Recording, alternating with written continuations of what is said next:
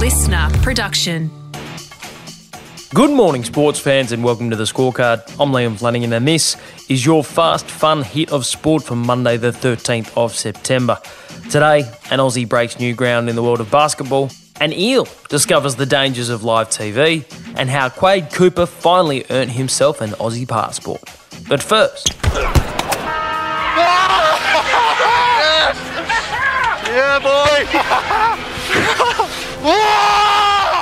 Daniel Ricciardo had not stood atop the Formula One podium in three very long years, but last night he earned the right to climb those steps once more. He left Red Bull, he went to Renault, he's gone to McLaren, he's going to get the victory now. It's McLaren and Ricciardo that win the Italian Grand Prix. Starting from second on the grid, Ricciardo beat pole and Max Verstappen off the line and led the Italian Grand Prix from start to finish, claiming his first podium with his new team McLaren, which was made even sweeter as teammate Lando Norris stormed home for second place, while the two main rivals for the Drivers' Championship, Verstappen and Lewis Hamilton, ruined one another's day. There's Max Verstappen right behind Hamilton into the first chicane once again. It's wheel to wheel. Hamilton and Verstappen, oh. and this time Verstappen and Hamilton have crashed out, and they are both out. Mercedes Valtteri Bottas stormed home to finish third after starting from 19th on the grid, but it was all about Ricciardo, and after the race, all that was left was for his trademark celebration. You didn't fancy a shoey?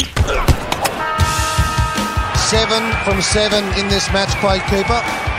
First game back in a gold jersey for just over four years. Is this his moment? We're about to find out. Yesterday, Quade Cooper donned the green and gold of the Wallabies for the first time in four years as Australia took to the field against the world champion South Africa in Brisbane. And after three straight losses to the All Blacks in the Bledisloe Cup series, the Wallabies were in need of all the help they could get, even if it came from a guy who we refused to give citizenship. One of us, one of us, one of us. And so, Cooper stood over the penalty goal opportunity. The siren having already sounded, the Wallabies trailing by a point. Quade Cooper for the win. It's on its way. It's on its way. It's good. Quade Cooper is the man. Now, someone get that man an Aussie passport. You gotta love live TV. Reed Barney, I've no doubt you'd like to be out there for the finals. Reed, how you see the opening stages here? Okay, let me provide some context. Yesterday, the Parramatta Eels took on the Newcastle Knights in an elimination final in Rockhampton. Hymel Hunt has gone through some pretty flimsy defence there, you've got to say. Well, it's terrible defence. Great footwork from Hymel Hunt, one of the players rested last week.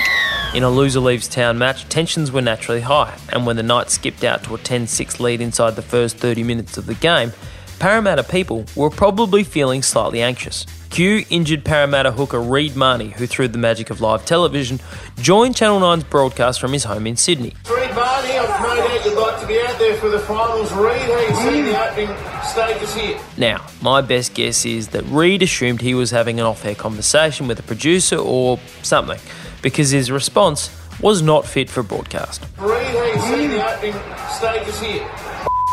But just like in Aladdin, the genie was out of the bottle, and Reed's one word synopsis was broadcast to millions.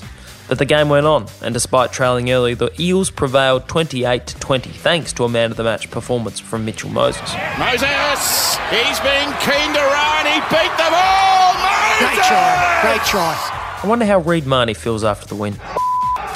it's just no pleasing that bloke. The win sets up a mouth-watering semi-final against Western Sydney rivals the Penrith Panthers this weekend. No need to apologise to Miss Jackson today because she is in the Basketball Hall of Fame. When Lauren Jackson traveled from her native Australia to become the first overall pick in the 2001 WNBA draft, the sport hadn't yet seen a player of her size who could do so much on the court. Lauren Jackson yesterday became the first Aussie player to be inducted to the Naismith Basketball Hall of Fame.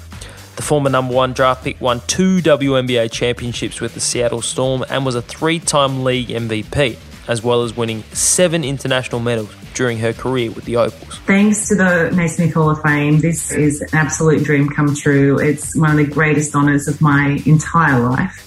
and um, it's something that I'm going to cherish for the rest of my life. The enshrinement ceremony took place in Springfield, Massachusetts, but due to border restrictions, Jackson was unable to attend.